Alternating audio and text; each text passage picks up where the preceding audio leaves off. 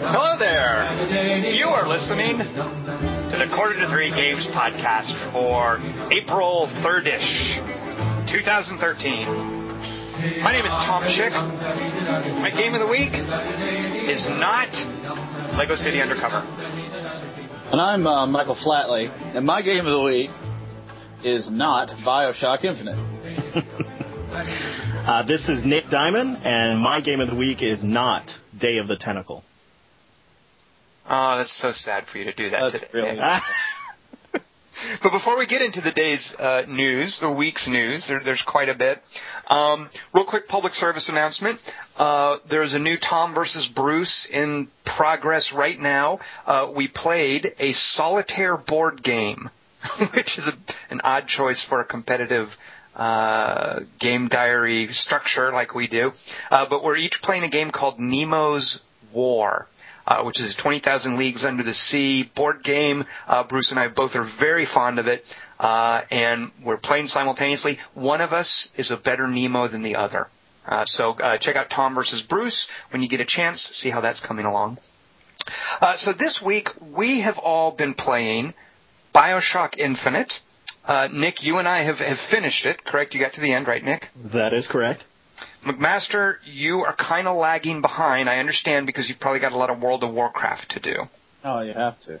So, uh, what we're going to do, what we specifically want to talk about is not necessarily Bioshock Infinite, whether we liked it, didn't like it, that stuff, but how much of the marketing for Bioshock Infinite screws up the experience. And in fact, does it? Uh, we'll, we'll find out. So, so we want to let you know before we get into this discussion, we're not going to spoil the ending or anything, but we are going to spoil things that the marketing has spoiled.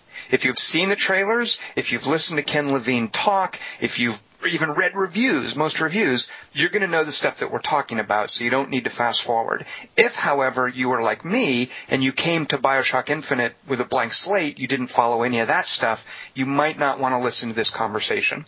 Uh, so at this point, Tom Chick from the future is going to arrive and he's going to tell you how far to fast forward to avoid Bioshock spoilers. Tom, Tom Chick from the future, take it away.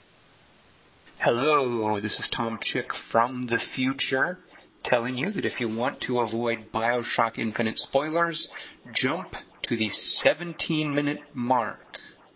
What the? My nose is bleeding.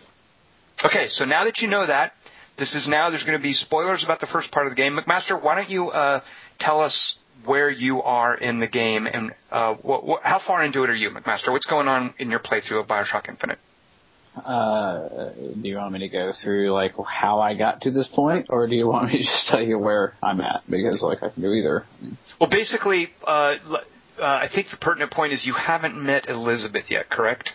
Correct. I'm on Monument Island right before I meet Elizabeth. Okay, so she's waiting for you. Uh, one of the things we want to talk about is is stuff you're about to experience in the next, you know, 30 minutes or so. So, McMaster, you you sort of volunteered. You are uh, you're going to let us spoil some of that for you. Um, but let me ask you this, McMaster: having now seen the trailer, uh, do you feel that anything in the trailer spoiled anything that's waiting for you in the game? Because we had you go and watch that trailer just now. Did it did it seem like it spoiled anything for you? Uh, yeah. I mean, it's like a two minute trailer from like a few weeks ago is, is the one I watched, and uh, it has stuff about what they call tear. Uh, and yeah, there's all sorts of like crazy, it looks like dimension shifting stuff. hmm And you wouldn't know that's there based on where you are in the game right now. No, I had no, I had no earthly idea. In fact, I hadn't seen the trailers either, so yeah, I was kind of surprised to me. So Nick, did you watch trailers? And you, you're really good, and actually you're doing a great job with us on, on the front page. You're really good with following uh, game buzz and and uh, and, and previews and, and press coverage and stuff. I presume you saw a bunch of this stuff before you played Bioshock Infinite, right? Yes, yes, I did. I saw the uh, that initial reveal. Uh, that was E3 a while ago, two years ago, I guess. Um, and then, you know, everything that's basically come out in between until launch. And how did you feel about, uh, how did it affect the experience of actually playing through for you, if at all? Um, well, I, so I think, you know, there's a fine line in marketing. Uh, obviously, you have to get people interested in your product and get them hyped up for it. I don't know how much of that was necessary for Bioshock Infinite, considering how well received Bioshock and Bioshock 2 hmm. were.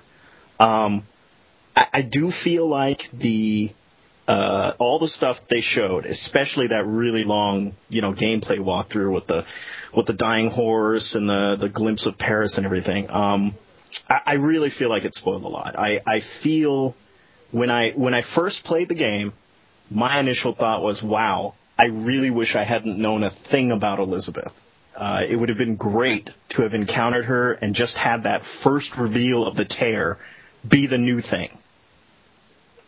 Because I, I, have to say, as someone who came to the game, I, I'm complete. I'm completely irrational about spoilers. I'm this way with movies. I'm this way with games that I'm looking forward to. So the only thing I knew about Bioshock Infinite going in was that there was a floating city, and I'd seen artwork of Elizabeth. I didn't know who she was. I yeah. just figured she's someone that, that you rescue. But uh, for me, one of the most precious moments in Bioshock Infinite, and I wouldn't trade this for anything, was when you first meet Elizabeth in that containment facility. Because I, I, don't even think they really explain what's in there. You know, there's something in there, and I thought maybe I knew there was some kind of like big bird, and I thought maybe that was in there. But when you get in there and you see the little domestic scene laid out, and you're moving from room to room, watching her uh, just go about her business. Early on, she opens that tear to uh, it looks like you know 20th century Paris, and and that that's a mind blowing moment. Actually, 20th century is technically later 20th century Paris, I should say. Um, and that's a mind blowing moment. And and what sealed it for me, what what really made it special for me, was how brief it was. Um, how the music was playing, that Tears for Fears song, which uh, I, that I mean, I that my jaw was on the floor. I was like, wait, did I just hear what I thought I just heard? And did I just see what I thought I just saw? And the thing is, if you watch the trailer and you pause it, you can see there's a marquee with Return of the Jedi on the on the marquee up there. Um, I would have hated to have known that going in. Like I would have been robbed of such an incredible moment in the narrative if, if I'd seen that before.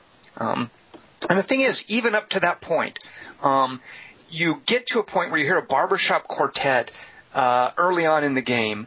They're on a floating platform and they're singing a, a song. Uh, I think "Wouldn't It Be Nice." Yeah. Which yeah, is uh, God only knows. Oh, God only knows. What's "Wouldn't It Be Nice"? Oh no, that's the opening of California Girls, right? That wouldn't be so appropriate in, in Bioshock Infinite.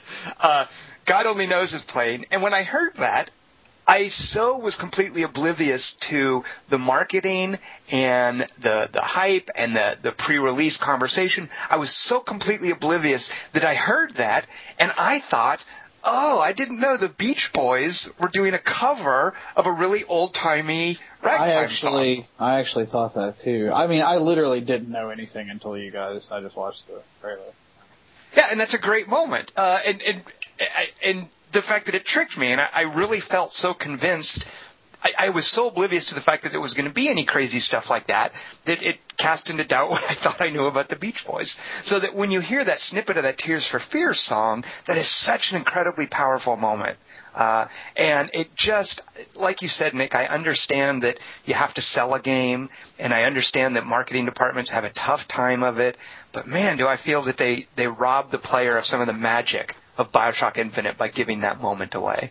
Yeah. Um, no, I agree. I, it's uh, it's interesting because you you mentioned the first tear, and uh, it, it's actually a little worse if you're kind of a Star Wars nerd, because the marquee it's written in French, but it's very you know clear and easy even if you don't speak French to realize that it says "Revenge of the Jedi," which is yeah. you know that if you're title. a Star Wars nerd, you know well, that didn't happen. There was no revenge of the Jedi, so something fishy's going on. Oh, holy cats, it's not just a time thing, it's an alternate reality thing. Right, there's something. um, and, and it's, it, you know, you mentioned the, uh, you, you mentioned the God only knows bit, and it's, it's interesting because had I not known the whole deal with the tears from the marketing, I think I would have thought that way just because I, I just happen to know that Sloop John B by the Beach Boys is a remake of a really old shanty song. Yeah. Ah, Yeah. so So not that, unprecedented. It would have been made even, yeah, yeah. Um, and and even something as minor, I don't, I, I, I had no idea about any of this, but going back and and listening to some of the stuff that Ken Levine has said, uh, certainly some of the marketing, a lot of the preview coverage about Columbia, uh, and how it's this uh, this early 20th century racist. Um, quasi well not quasi fanatical fanatically religious uh, city. I didn't know any of that. So you know you come in and and early on that's pretty clear when you see the guys at the statue of like Father Franklin and Father Jefferson like that that stuff. Okay, that's cool. These guys Yeah. are religious weirdos. They're worshiping uh, the founding fathers. Hey, Yeah. cool. I'm on I started to think it was maybe like some sort of uh oh god, uh, Shri- not Shriners, but what are the other guys? The, uh, Masons. Masons. Thought it was, I thought it might be like some sort of Mason uh, conspiracy thing or something. Uh, I think they would have had a completely different parade early on in the game if it was Shriners McMaster. I would have liked to have seen that. The Dude, that would have been so awesome. Yeah. Uh, and, and in addition to though that that sort of fanatical worship of the founding fathers, uh, I had no idea about the racism angle. Um, so that was a wonderful place to discover that lottery. For instance, when you when you Ah. pay the lottery and you and you take up a, a ball and uh, and then the guy is on stage and he's talking to to a, a woman who brings out the ball where he draws the ball and he says something to her like uh, you're, you're the She's prettiest prettiest white girl you've ever seen or something like that. Right. He says something to her like you're the prettiest white girl in the in the fair. And and again, that was almost like uh the Tears for Fears in through that tear. I was like, wait, did I just hear what I thought I heard? Why did he say that? That's weird. And it kind of I was like, oh, okay, I, maybe I just misheard it and he said something else. But then when the mixed race couple comes out and you realize what's going on, again, what an incredibly powerful moment that is completely ruined, or that, that, that not, I don't know about completely ruined, but that's robbed a lot of its, of its impact if you have heard before that Columbia has this racist angle to it. Uh, I so appreciated being able to discover that and the shock that I felt. Um, you, you know, there's that weird caricature like monkey Negro in the in the backdrop, and then the, the mixed race couple comes out, and you realize they're going to basically stone them with baseballs. Um, what an amazingly powerful moment that uh, I just felt privileged to to enjoy because I hadn't seen any of this stuff beforehand. Well, yeah, like uh, for instance, the only thing I think I'd seen um, was the initial short reveal, which was, I believe it was Booker like falling or something like that. He sees Elizabeth, and there's like a rose and some stuff. This, that was like a really long time ago. Um, and so really all I knew about it was I think that the handyman was in it, and uh, he had to go get Elizabeth. And so yeah, it was kind of a it was a big surprise to me. And if you notice, Tom, like a bunch of the fair games and everything are based on the, uh, the, uh, I guess, the opposition. The, uh, you know, like you have to kill Fox or something or whatever her name is. Right. And the, Yeah.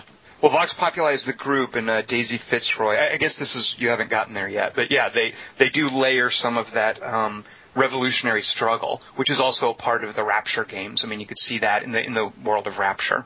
Uh, Yeah. So that wasn't necessarily as unexpected as, as the racism angle. Um, and and that's the thing is they do such a great job of creating.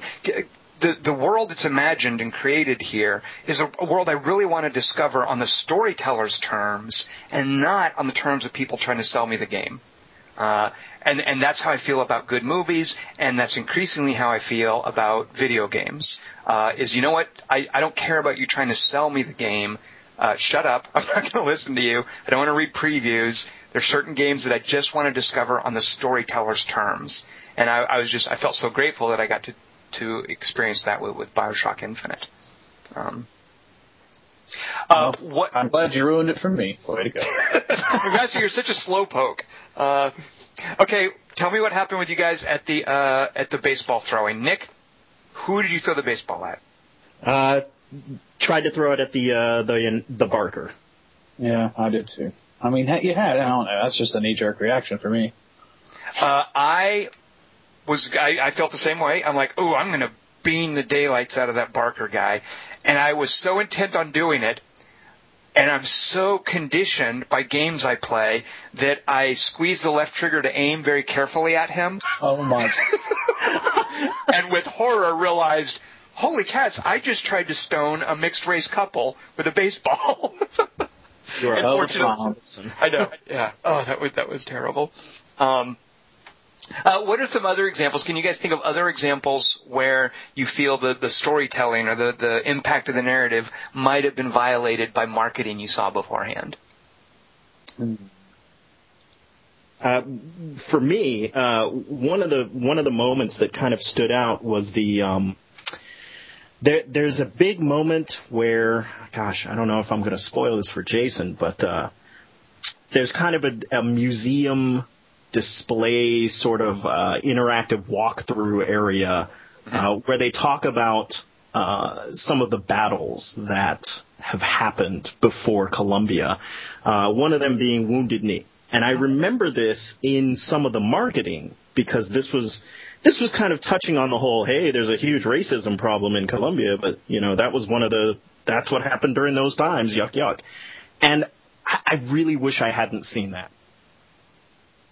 Yeah, there, I, I mean, there's just so, it's it's such a dilemma, uh, and I, I agree with what you said earlier, Nick. Uh, they had so much PR buzz and, and goodwill uh, and just game design cachet they could have used with the previous Bioshock games uh, without having to reveal specifics. Uh, and I'm really curious, you know, the guys who made the game, like Ken Levine and the other folks, I would love to know how they feel about the fa- about the marketing. Like, do they kind of see it as a necessary evil and they're just resigned to it? Uh, was there any push pull there? I, I don't know. I'd, I'd love to know more about that. Um, Yeah. uh, other games can, can you guys think of? Uh, here's a, here's an example from way back in the in the 20th century, same Oh century as uh, Bioshock Infinite. Uh, so when StarCraft came out, uh, I'm a huge fan of real-time strategy games, but I don't I'm not into campaigns as much as I am skirmishing and multiplayer. So when StarCraft came out, uh, I certainly played through some of the missions, and then I basically was just playing the skirmish and playing online, and that was how I enjoyed StarCraft when it came out. Uh, back in those in those days, Blizzard used to work relatively quickly because it was the same year that StarCraft came out. I think it was only six months later that Brood Wars or Brood War, I forget, the the add-on was released. Uh, and I remember talking to someone in PR at Blizzard.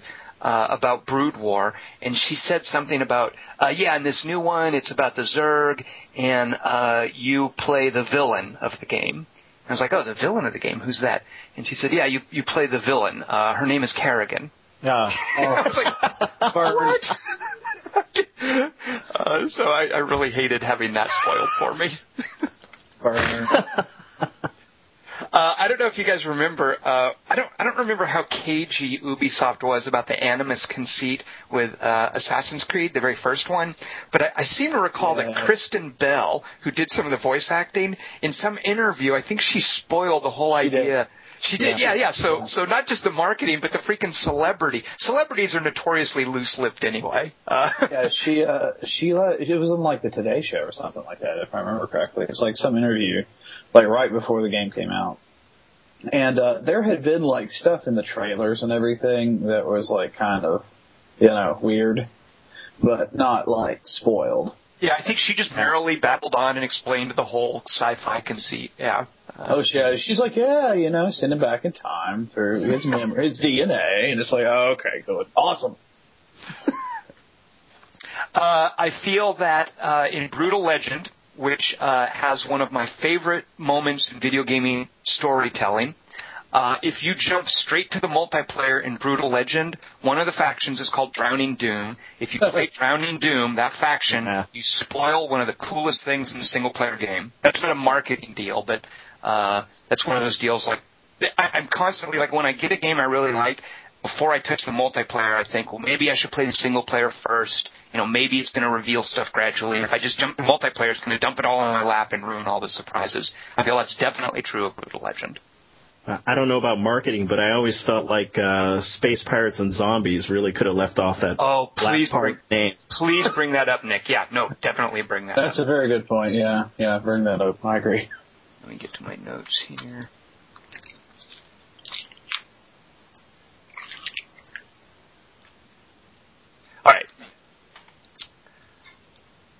All right, so we will go in three, two. Uh, another example uh, that I always felt I, w- I was glad I didn't see much of the marketing, although I did see some of the marketing. Uh, Saints Row the Third. They do all kinds of like crazy over the top stuff and some of the single player missions really fold in some cool set pieces and a lot of that they show in the trailer, which I can understand. They're selling the game. They want to show you the coolest, craziest stuff to get you to buy it. But I always enjoyed discovering that on my own rather than seeing it in the trailer. Yeah. Yeah, my uh, my pick would have to be uh, Space Pirates and Zombies. Um, I, I, obviously, the spoilers right there in the name. That there's um, pirates. Yeah, pirates. but uh, you know, even if even if you didn't pay much attention to the name, the, the marketing, the the YouTube videos and whatnot that came out, um, that, wow, they really spoiled the the turn that happens in the game.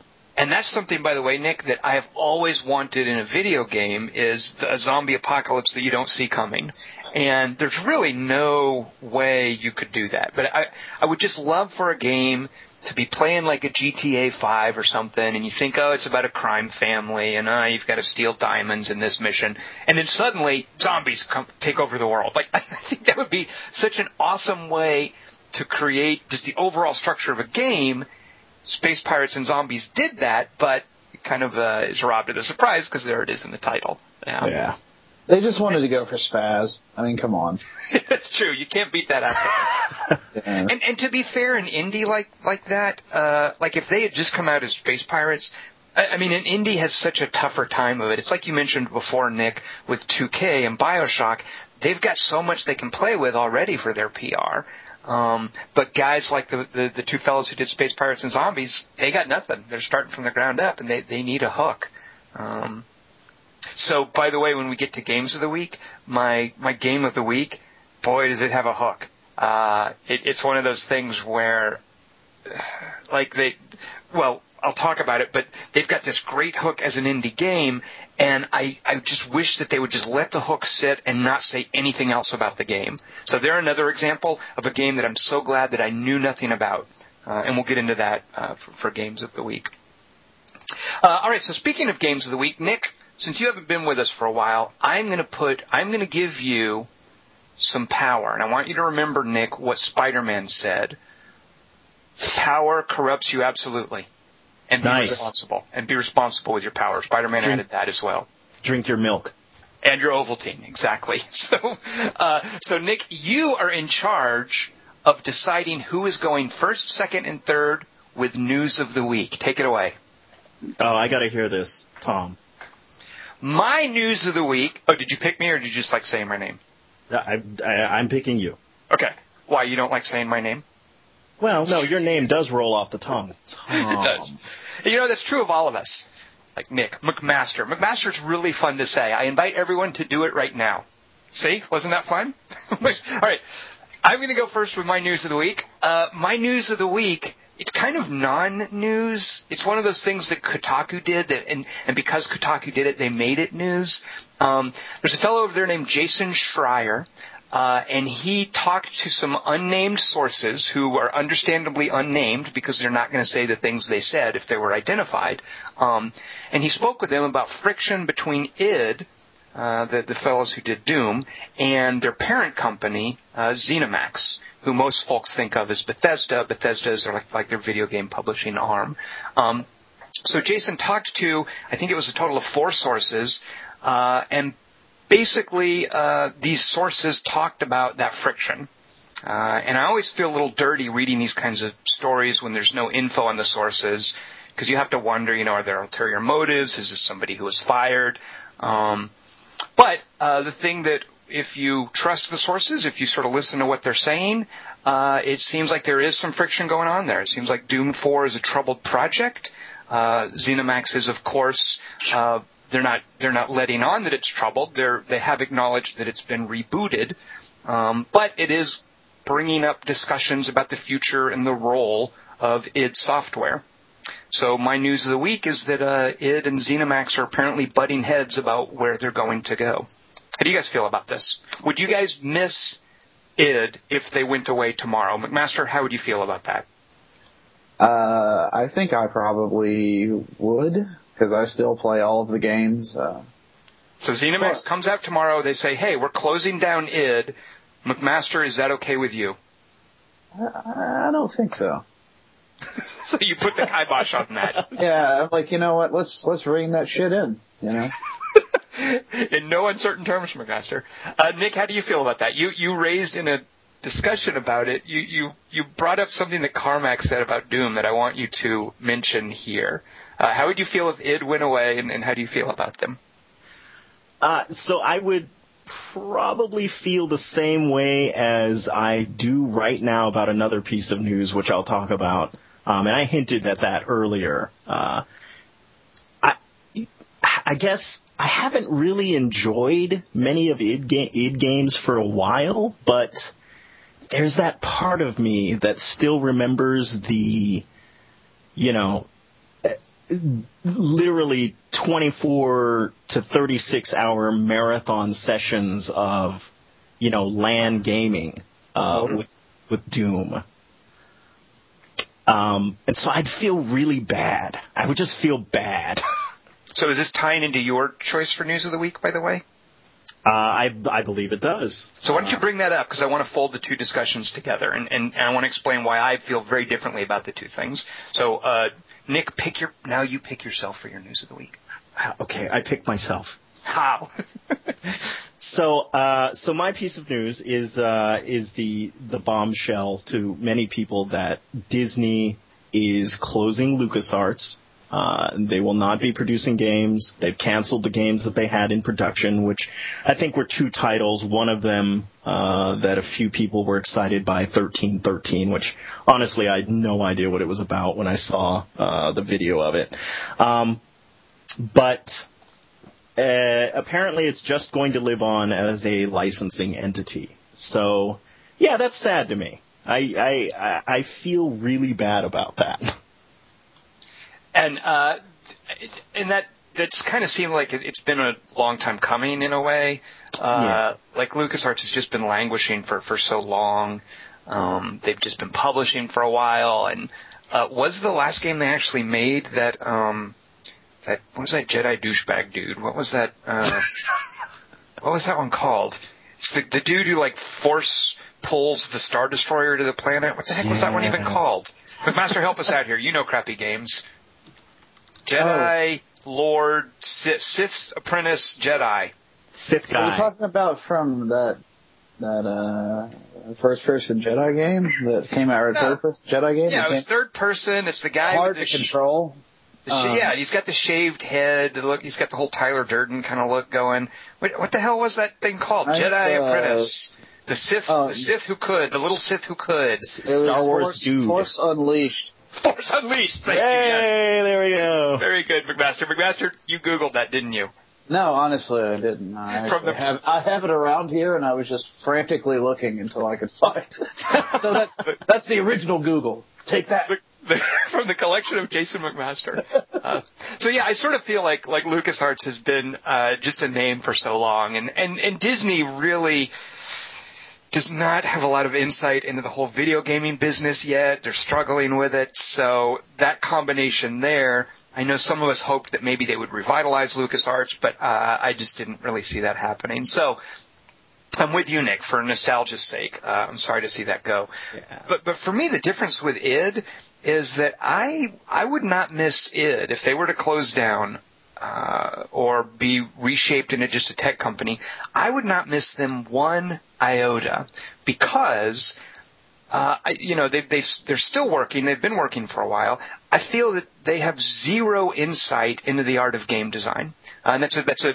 that's a traditional thing that you hit them with. It's one of those tropes kind of like, oh, wait a month after a Paradox comes game comes out to play it, or don't play an MMO on launch day. You know, it's one of those obvious things to say but it's obvious for a reason. Uh, you know, Rage just had no insight into what it takes to make a good game. Um, and id flourished when tech drove good games. Mm-hmm. But now id is in a time when I feel narrative is driving good games, and they're flailing around. I don't feel they have any idea what they're doing. Uh, because tech is still important. The work that John Carmack does is still important, but it's no longer primary. You know, and as an example, I couldn't care less how good Crysis 3 looks. I, I really don't care. Um, and I think that's where its priorities uh, lie. Now, now, Nick, you mentioned something that Carmack said, and, and I think you brought this up in the context of thinking, hey, Carmack really gets Doom. Uh, tell us what Carmack's quote was about what makes Doom. So, well, uh, apparently this is uh, some of that, you know, insider knowledge that Kotaku was talking about. Um, so there was supposedly a meeting uh, in which uh, everybody at id was told, look, uh, you know, Rage is a comedy of errors, and you guys uh, need to get your shit handled for uh, Doom 4. So we're gonna we're gonna go ahead and reboot or whatever, and uh, kind of retool whatever we've been working on. And apparently, John Carmack went to the front of the room and wrote on the whiteboard, "Doom is about demons and shotguns," and that was it. And Nick, how do you? So I, I don't want to be too harsh on this because uh, it is just a you know brainstorming meeting. That's a lot of how great games get made. Is people just throw up ideas, they parse them. Uh, Nick, how do you feel about that assessment? I think that he is correct. Yes. Uh, for what they created, what what Carmack and you know, Hall and Romero created way back when, yes, Doom was about demons and shotguns, and it was perfect, absolutely perfect for its time. Mm-hmm. Uh, coming out with that game now, but with better graphics, it, you know, whatever id Tech 6 or whatever graphics that they're going to do, uh, is a recipe for a gigantic money sink bomb. right. Uh, and, and also, I just feel from uh, the the premise of game design of deciding what Doom is about. Like I have a lot of respect for Carmack, uh, even though I don't think the guy speaks English. Like I, when when he gets up and he does his talks at, at QuakeCon, I just have no idea what he's saying, and and it's a sign of his brilliance. Uh, and, and my lack of understanding about that part of game design. So I'm not using that to criticize him. But when he says that Doom means demons and shotguns, I think he's missing the point. Doom does not it's not about demons and shotguns. In the olden days, when you're making a game from tech, yes, you have a creepy looking demon, you have a shotgun that really taps into your system subwoofer. That's what Doom means. But I think the way we talk about games now and the way that games need to be made is no, Doom does not mean demons and shotguns. Doom means the player is super powerful. And that's what it's all about, is having that shotgun, having that demon get blown away, and, and feeling powerful. But that is such a trite observation in in, in terms of the, the experiences available in video games today. You know, that's the infancy of video gaming, is these power fantasies. And to use that as a premise for a Doom 4, I feel is just completely misguided. Uh, you need to go a level deeper and say it's not demons and shotguns, it's empowering the player. Uh, and I, I just, yeah, if if if it were to, to be retooled as a tech company, and that's what the Kotaku article seems to imply could be one of the outcomes of this friction, I would be totally fine with that. I wouldn't miss the folks that made Rage. I wouldn't miss them in the least if they stopped making video games. Um, so uh, we so uh, McMaster, you. Uh, the the whole news of, of Disney closing LucasArts. Uh, you mentioned me briefly that uh, you have some particular feelings about that. Uh, what was the game that you brought up that you associate with LucasArts? Hmm, well, there's two really, but I think the main one for me is Monkey Island. But beyond that, I guess would be like, oddly enough, like Raiders of the Lost Ark, not Raiders of the Lost Ark, the Last Crusade adventure game. Oh, is that the one with Sophie, the redheaded chick that goes along with Indiana Jones? No, that's the Atlantis one. That one's pretty awesome. Oh, yeah, I just flashed back on that. Now I'm sad. oh, wait a minute. I want to change my answers. yeah, see, I mean, like, Lucas, Lucasfilm, uh, had so many great games back in the day, and you, like, you, you tend to forget about some of them, but there were, there was a lot, you know, that they did. A lot of games came out of that company that were, uh, very, uh, memorable. So it's just kind of, kind of sad to see them go. Because all the stuff that uh, you know, me being a, a dick to the folks at id, like none of that applies to LucasArts. You know, when I'm talking about games were were Yeah. based on tech, you know, LucasArts that's early on. Games were based on storytelling. Uh, Yeah. yeah, Yeah. yeah. Uh, all right, so uh, there we go. Uh, McMaster, do you have some? Oh no, sorry, Nick, you're in charge. Who's next? Pick McMaster. Well, that would be McMaster. Um, well, you know, I guess the only other thing I could think of that really struck me for this week, uh, well, of course, for those two stories, but uh, also uh, Behemoth's BattleBlock Theater was released today, and What? Uh, I've What's that? Not, I've not had a chance to play it yet, but it's Behemoth's new game, and Wait a uh, minute, Behemoth the Castle Crashers, folks. yep, McMaster, why wasn't I alerted of this? because it just came out of nowhere. I did not hear about it until like a couple of days ago. So, well, I mean, I, they'd been working on it forever. I just didn't know it was going to be released. What? Okay, here's a question. So he, this is because it hasn't. None of the plot will be spoiled for me because I don't know any of this. But what is? What did you call it? BattleBlock Theater? Uh, yeah. Um, What is it? It's like, uh, you know what? I'll just read you. I'll just read you what it says on the overview because I don't think I can encapsulate it any better. Um, all right, BattleBlock Theater, and this is on the Xbox Live Marketplace. Shipwrecked, captured, betrayed, forced to perform for an audience of cats? Wait, what? You've just unlocked the door to BattleBlock Theater. There's no turning back once you've started on your quest to free your imprisoned friends from evil technological cats. Immerse yourself in this mind-bending tale of treachery as you battle your way through hundreds of levels in order to discover the, pu- discover the puzzling truth behind BattleBlock Theater. Mm, I don't know that I'm up for a game that, that presupposes that cats are evil. I don't, I don't know how I feel about that. Yeah, that is kind of rough, isn't it? uh, supposedly the announcer's pretty good though, so uh, I I am curious about the game. Uh, what have they done since Castle Crashers? Do we know? BattleBlock Theater. Yeah. That's it. So Castle Crashers straight to BattleBlock Theater. All right. Yeah, it took them quite a while to get this one going. I wonder if it will have any cutesy, weird little uh, scatological references. I am sure it will. Because there are there are defecating deer in Castle Crashers, which always seemed a That little is- odd. That is one of the most memorable levels of Yeah. any game I think I've ever played. Uh, yeah, that like uh, the bear and everything too. Like everything is like you know shitting itself like in the woods. It's just, it's pretty hilarious. Yeah, you see that, and the reaction is, well, that's really not what I expected. and it also really doesn't make you feel good. Like, oh, this is going to be fun. You, can't think, you can't think that's ever a good sign. You know. All right, uh, McMaster, what platforms can we play BattleBlock Theater on? Uh, I believe it's just Xbox Live Arcade right now. What about my uh, my iPad and Steam? Um, Where are my Steam achievements, McMaster? Actually, there is a uh, iPad game. It looks like, but it came out in 2011. Uh, that they did. Way too old for me. Yeah. Yeah, I know. It's awful. Yeah. All right. Uh, So Behemoth's still hard at work. Good to know. Uh, yes. all right. So Nick, you still have the conch. Who is going up for Games of the Week first? Well, I'll go ahead and go first on the uh, games of the week. Uh, since we've cover- covered uh, a couple of depressing subjects, uh, my game of the week is Depression Quest.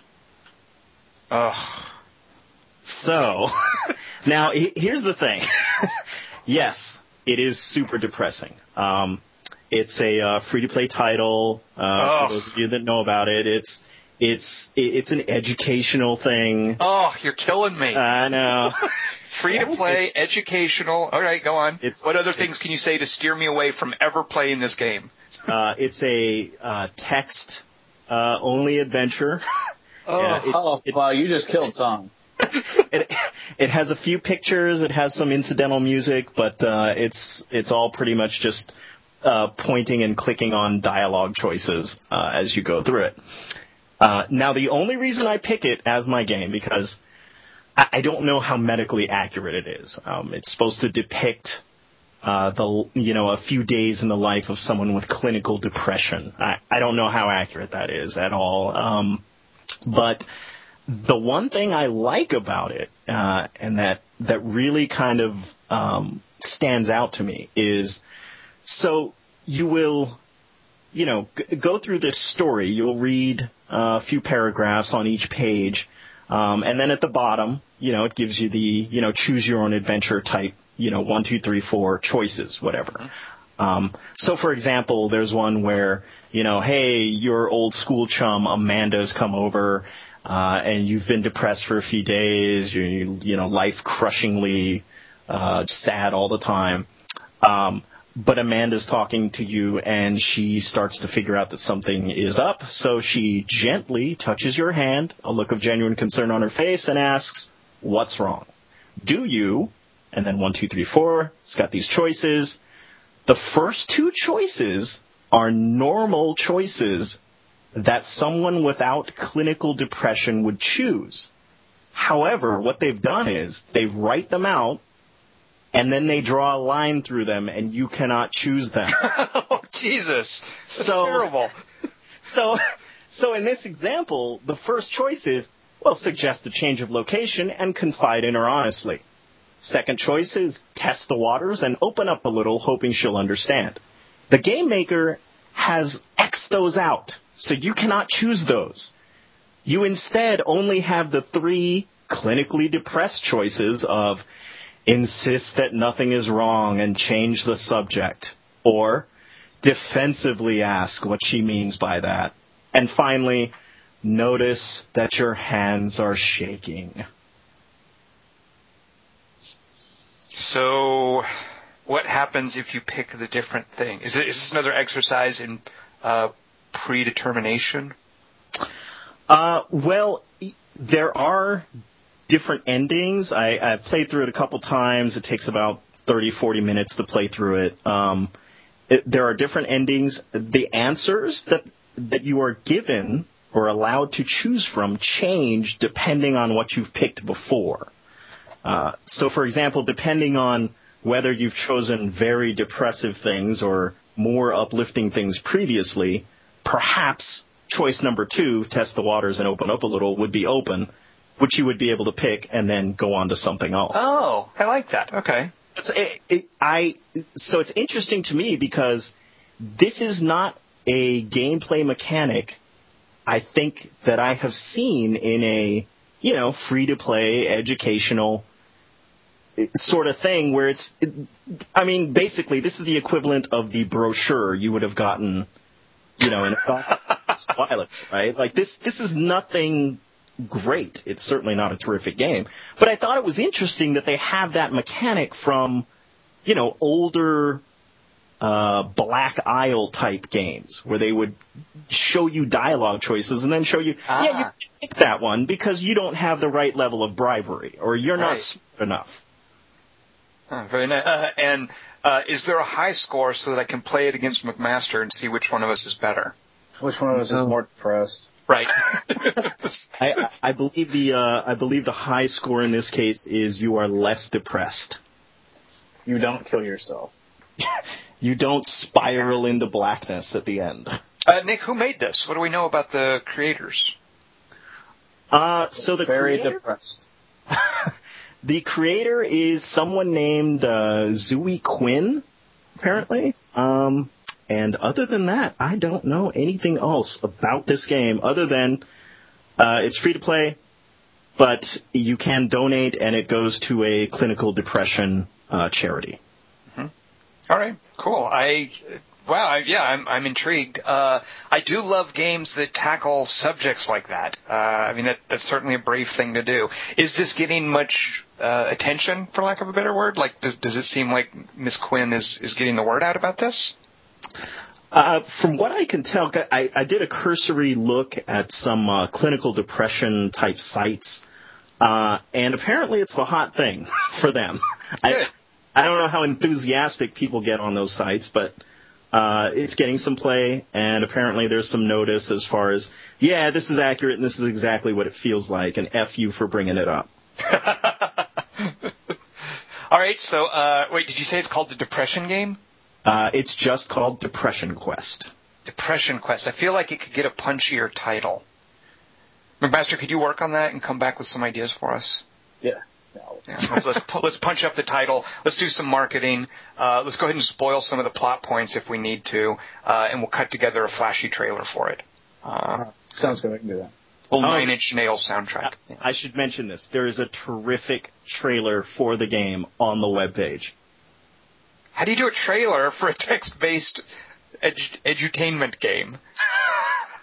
you, yeah, you you have to see this YouTube trailer. It's it's terrific. McMaster, I like that Nick won't spoil the trailer for us. No, That's very cool. no, go watch the all right, all right. Who's next then, Nick?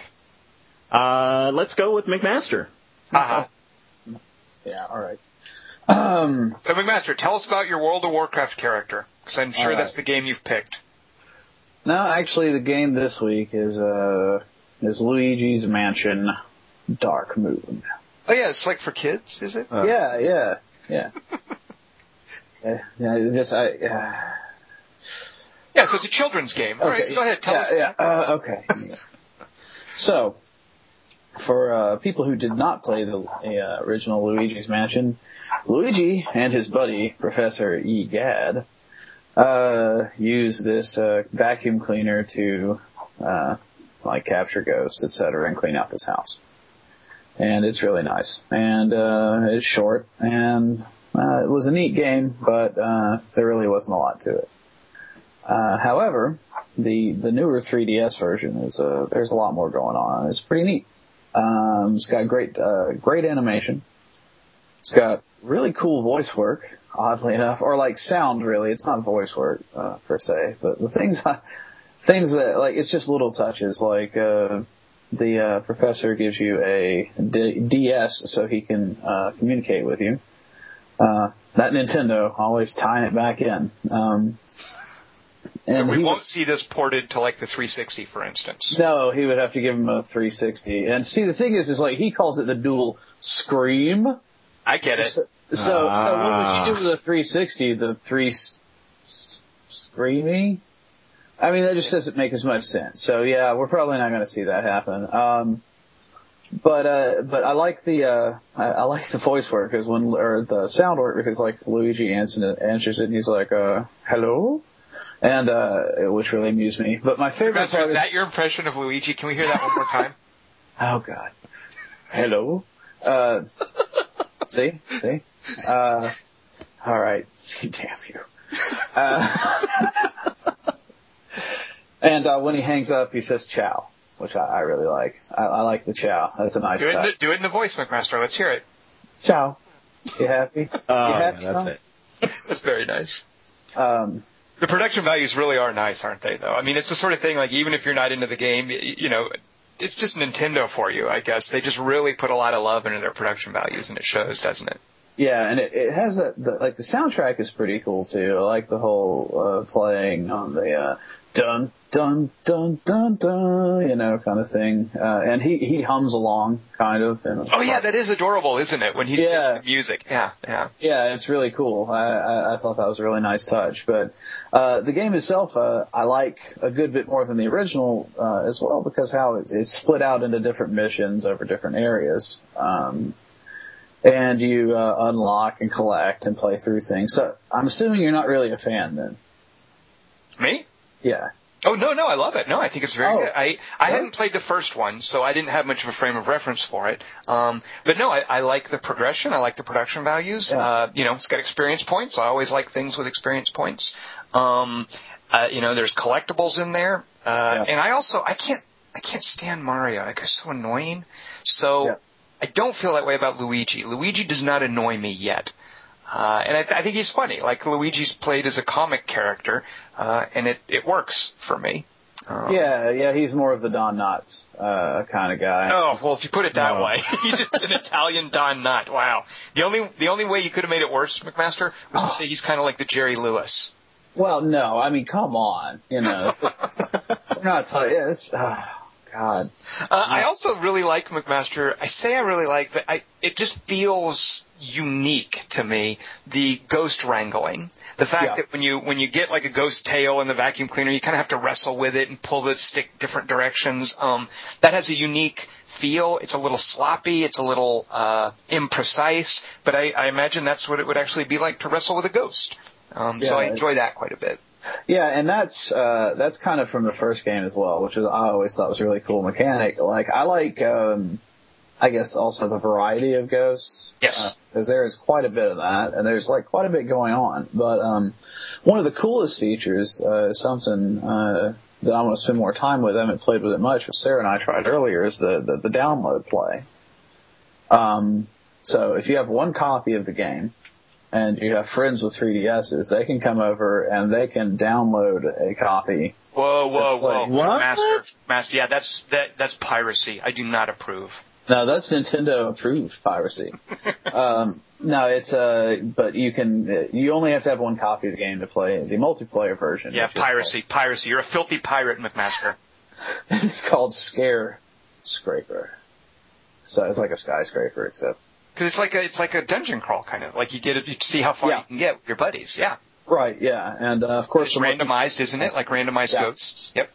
Yeah, Sarah and I were playing it earlier. It's actually pretty cool. And like every five floors, you get like a boss. Uh, and uh, yeah, it's just kind of like a uh, co-op, yet uh, also you know uh, a little bit of a competition in there as well. Yeah, because you're scoring. Each person is getting Right. points. McMaster, Yeah. I'm really jealous. I want to. Can I come over and live with you guys? Because I uh, I tried playing it solo. I don't. I don't. None of my friends. My friends are way too cool to, to admit that they want a Nintendo 3DS. Uh, but uh, I tried playing a little scare scraper thing solo, and it's just way too difficult single player. Um, so play I'm going to come live with you guys. Okay. Oh, that'd be fine too. Uh, but no, we can also play, I think, on the internet. Uh, What?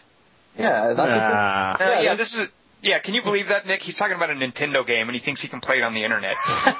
I know it's pretty bizarre, but uh, yeah, there's an online option. Um, I guess what it is, McMaster, is I, I looked at it. Nintendo's really good about providing codes in advance of the release date. I was playing it before it was actually out, so Yeah. I, there was no one online. So uh, it's good to know that I could now go online and enjoy some Scare Scraper. Yeah, Here's um, something that I think I, I forget.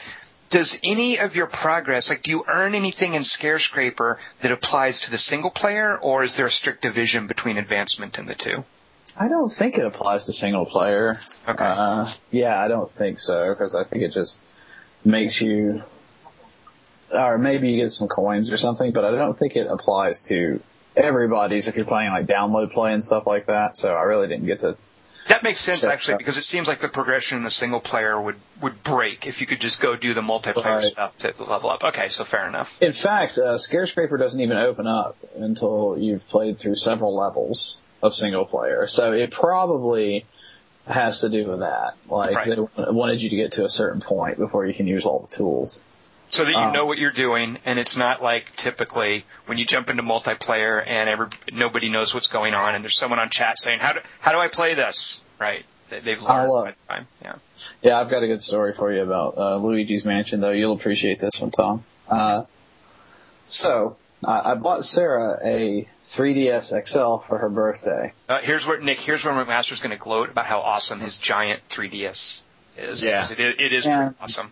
And since I'm a giant, giant baby, uh, I got really jealous of Sarah's 3DS XL. So I went to purchase myself one since she was out of town and I couldn't live without it for another The second. only way, McMaster, to not give in to that kind of like seeing how awesome it is, is never see it. Don't look at somebody's 3DS XL. Like, don't Not- look at it, and you'll be fine. And that's where I face. currently am. Not in the face. You, you tried to sway me. You sent me a photograph, and I, I briefly looked at it. It's like opening a picture and seeing Goatse, and you just close it real quick. I briefly looked at it. I was like, nope, I'm not going to fall for this. And I closed the picture. It was the greatest picture too because it was my old 3DS next to the 3DS XL, and it was Uh. like, oh my goodness. Uh, anyway, uh, Master, real quick, what it made me think of is I used to be really happy with my iPhone for playing iPhone games until I started seeing iPads. And then I loathed my stupid little iPhone for so long. So it's it's yeah, I kind of, I broke Tom with that iPad. oh god, you did. You should I brought it to his house last year, and we were we were sitting there, and uh, oh god, what was it? It was like a strategy game, uh, or that little uh, Castle Tower Tower Defender. Yeah, that yeah, Defender Chronicles 2. yes. And I was like, yeah, I'll get it on here. And I, and I brought it up. And he's like, oh my God, you can see the animation. Like all the stuff is like, I was just laughing and laughing. Uh, but anyway, uh, so I go to purchase my 3DS XL and there's a Nintendo rep at the Best Buy. And they have only got two copies of Luigi's Dark Moon left. So I said, Wait, sure. a I'll- Nintendo rep, like a guy representing Nintendo, just like Yes. hanging out. Is he like at a kiosk or something?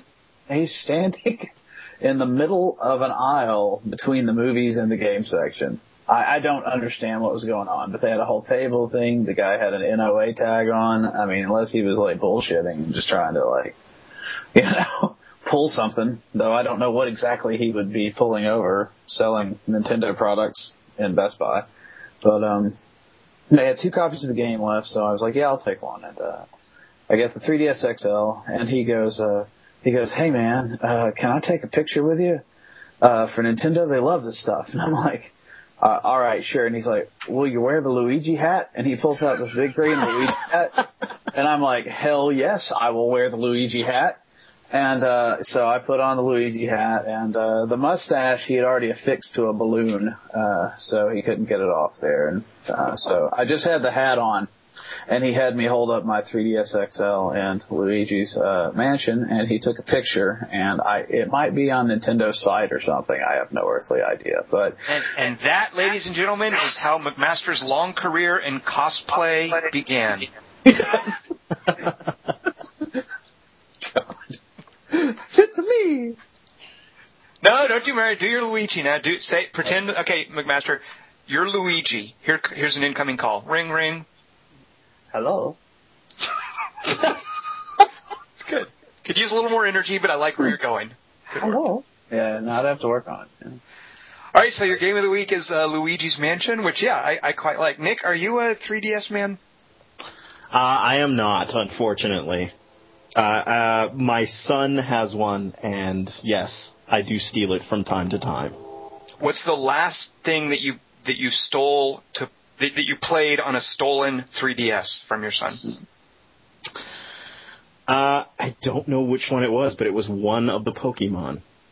Ah, Nick plays Pokemon. Yeah, yeah, it's my secret shame. Uh, there was a uh, there's a series called Mystery Dungeons that uh, uh, I think just Mystery Dungeon, and it, it it became a Pokemon branded thing. And the most recent Yeah. one came out, and Yeah. oh, it is such a slog to get through all the talking Pokemons. Like I, it's there's a cool dungeon crawler in there, but I just can only put up with so many talking Pokemons before I just have to punch out. Um, so Aw. I know. Uh, so uh, on the 3DS front, I was at, um, at GDC recently. Uh, one of the cool things that you can do with a lot of Nintendo 3DS games, actually I think you can probably do this with a lot of PS3 game or PSP games, uh, is if you keep the game on a search sort of mode, like you just keep it, you keep it powered on, but you close it and you walk around with it, it can Yeah. connect to other people's 3DSs. And I thought that GDC would be a great opportunity to exchange what are called guild cards in a game called Etrian Odyssey 4 which I'm playing on my 3DS. Now, Etrian Odyssey 4, to me, I really like how it harkens back to those old SSI Gold Box D&D games. Uh, it's very stat-driven. You're just sort of moving around on a grid map. You're leveling up your party. It's not fussing with much storytelling or stuff like that. It's just very mechanical. Uh, so your guild cards is basically your party and the location of hidden treasures on the map that only your party knows about. So when you go out in public and you exchange guild cards with another power with another closed up 3DS that has Etrian Odyssey 4 running, you get the location of their secret treasures, they get the location of your secret treasures. Oh. Furthermore, you can you can exchange characters. Um, like you can use one of their characters and they can use my character. So I go to GDC after a certain number of days, I only get, and I'm very disappointed at everyone at GDC, by the way. If you're listening, you went to GDC, I'm very disappointed in all of you because after the entirety of GDC, I only got like four freaking guild cards. Why aren't more people at GDC playing Etrian Odyssey 4 and carrying Is their that good? well, it's it's like a hardcore nerd RPG kind of thing. I, I would expect at GDC that's where people will be playing that. Um, but I only got four freaking hits. I don't know what that's about. And furthermore, the people who are playing it, I guess to their credit, way too high level for me. They're giving me the location of treasures at places I haven't even been and have no hopes of being anytime soon. they're they're dropping these awesome 30 level characters. And I'm like, oh yeah, I want that guy in my party. And the game's like, nope, your party isn't high enough level. Um, so I go to GDC with Etrian Odyssey 4, and I get back bas- basically Bupkis. Yeah. Uh, and there's people out there who have my like level 14 wizard, and they're like, "Pfft, small potatoes. They probably want nothing to do with it. They probably found all the treasures that I told them about. So. Uh, so that yeah, that that was my GDC thing. All right, so Nick, who is left now for a game of the week? Well, actually, that would be you, Tom. So McMaster, you did a little impression of an Italian man. Mm-hmm. I'm about to do an impression of a French. Actually, I guess it's more of a Quebecois thing. I'm about to try to speak French. Quebecois. My my game of the week is called Sang-Froid. Tales of Werewolves. I'm really curious to hear about this because I was looking at that picture, dude, and uh, I'm really confused about what's going on in that screenshot. Are you talking about the one of the Uh, guy that you put on the front page. No, know, no, the second one. Oh, the healthcare one. Yeah. Yes. So, uh, so it's called sang froid. I think that's how you're supposed to say it. Uh, and it, I think that means cold blooded. Um, but it's called sang froid colon Tales of Werewolves. And if you want to get technical, they also call it volume one. So I love the idea that they're they're leaving it open. There might be more. Um, and uh, what's going on in that picture? They have little cutscenes, um, and the cutscenes tell the story of two brothers and a sister who are kind of trapped in a cabin dealing with uh, these fiendish, devilish werewolves who, who lay siege to them every night. Uh, and it's a very story-driven game, uh, and not in the sense that there's a bunch of narrative you have to sit through, but in the sense that each time you play, it's a day, and then there's a little cutscene between the days that advances the story and unfolds the gameplay mechanics. Um, so one of the gameplay mechanics is that the two brothers, you pick which one of them you want to be a playable character. One of them is the tougher guy with more hit points, the other is the faster guy who's more frail. Uh, and you pick which one you're going to play as. But then the sister, who is ill and she's sick in bed, and it seems like there's some kind of possession thing going on there, and the devil wants to get to her, uh, you have to defend the cabin where she is every night. Because every night werewolves are going to try to attack your cabin to get to her. Um, so it's kind of a tower defense game. But that's not nearly, I mean, it's so much more than that. That's just the basic framework. Uh, you play it not from a top-down view. You're controlling the little dude. Uh, and mechanically, just as far as the perspective, it's very similar to Orcs Must Die. Um, but McMaster, you and I played a fair amount of Orcs Must Die too, because that had some great co-op, and we just giggled like little girls. That game was just so over-the-top fun and just crazy and goofy and and, and frantic. Um, Sang Froid is nothing like that. Oh. Sang Froid is much more tactical. Uh, it's it's definitely a strategy game. Uh, a lot of what you do is laying traps, is looking at where the werewolves are going to come, is defending different areas, uh, deciding how to use your action points and your money, uh, equipping yourself with inventory. There's even a skill tree, uh, and the beauty of Sang Froid, to me, is how it uses this werewolf mythology uh, to unfold gameplay mechanics as you progress. Um, now, I don't want to tell you what these gameplay mechanics are because it is such a delight to discover uh, as the game goes on. And it seems cool enough. Each each time you play, it's one day, and you play that day, and then you have the standoff at night, and then you have the next day to get ready, and the standoff at night. Uh, and I think it takes place over about 20 days leading up up to Christmas. Uh, and I'm about eight days into it, and I'm still revealing really cool stuff. I kind of feel like at each time it's like, okay, you've given me all these cool toys, let's go. And then the next day there's a really cool new toy. Uh, so I kind of don't want to tell you the specifics of, of what's in there. Um, but suffice to say, it's a tower defense game. It's got some action, but it's mainly strategy. They do some really cool things with like stealth and detection. Um, and I guess the one thing that I will kind of spoil is that one of the issues in a tower defense game like Orcs Must Die is that for the most part, everything's just running at you. And it's a great giddy delight to just hack things up and shoot them and watch them get cut up in traps. One of the cool things that Sang does is it doesn't just rush things at you. There's really cool mechanics for how wolves behave and, and this kind of pack mentality that they have and how they'll circle you and they'll wait for an opening and you have to decide, am I going to load my musket? Am I going to kind of retreat to safety? Am I going to yell and try to scare them off? There's a really cool, inventive interplay between your character and wolf psychology or behavior, I, I guess. Uh, and that's one of the first things that it unlocks in terms of the mechanics. And then it just keeps folding more and more cool, neat stuff onto it. And as it gets more supernatural, it gets a little crazier. Um, so that's my game of the week. I'm still fairly early into it, but I'm just delighted with uh, the way that they've expressed wolf mythology uh, with their gameplay. So there you go. I'll also certainly check it out. I wish it was uh, Mac as well, but uh, I got a PC still, so hell, why not? Yeah, it's a. I think uh, it's just a PC game. I don't think mm-hmm. it's a little tiny studio in Canada that, that made it. Um, and it comes out on Steam on Friday. You know, we're recording this on a Wednesday. On Friday, April 5th, it'll, it'll be available on Steam. Uh, did you see uh, The Grey, McMaster? I did not. Nick, did you see The Grey? I did. Uh, it, it's it's the closest like like the Grey was uh, this kind of cool existential meditation on uh, life and death and fate and God, and it had wolves. you know, it was like the wolves were just kind of like one little piece in this. Uh, I, I love how some of the moments in Sang Froid remind me of the Grey. Uh, oh, and was, one warning. Oh, go ahead. Sorry. I was hoping for more of a ravenous, but I guess. Ah, very good, McMaster. Yeah, no, uh. no, cannibalism so far. Maybe that's a mechanic they unlock later. what an awesome movie. uh, uh, I forgot who this. Yeah. So anyway, uh, Sang Froid comes out Friday. It's it's my game of the week, uh, and I'm I'm just delighted with it so far.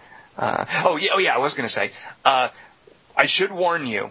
And it's an indie game. I, I would never ding them for this, but I, I just want to prepare you for the fact that it's got some cool writing, but oh, I, I feel so bad for the voice, the voice acting.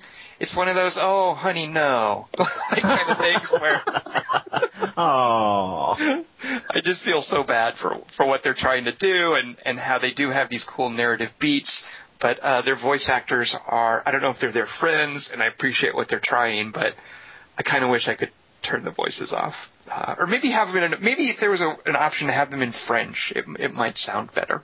Mm. Um, all right, so uh, there we go. Uh, games of the week. What what are you guys looking forward to playing in the near future? I made the observation in a in a conversation that it was a slow time of year. Does that just seem crazy to you guys? Uh, yeah, there's a lot of releases. Yeah, I'm I'm swamped. Uh, Nick, what do you got coming up? What are you going to be banging on this next week? Uh, well, now that I, uh, now that I'm pretty much done with, uh, Infinite, I'm gonna have to go back to Assassin's Creed 3 and finish that.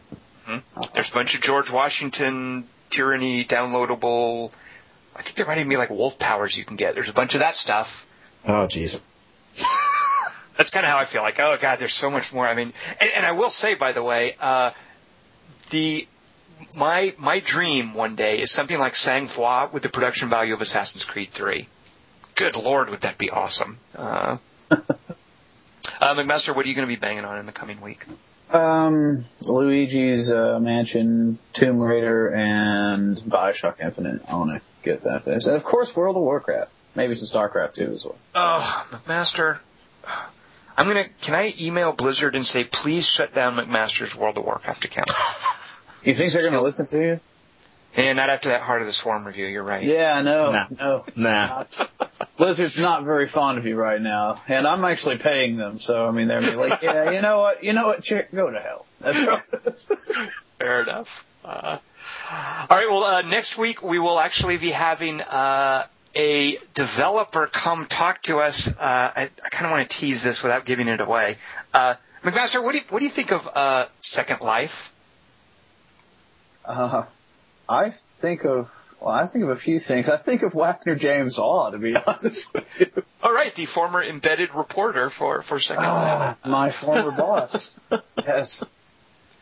Uh, Nick, what level are you in Second Life, by the way? Uh, I, I think uh, I'm at porn level.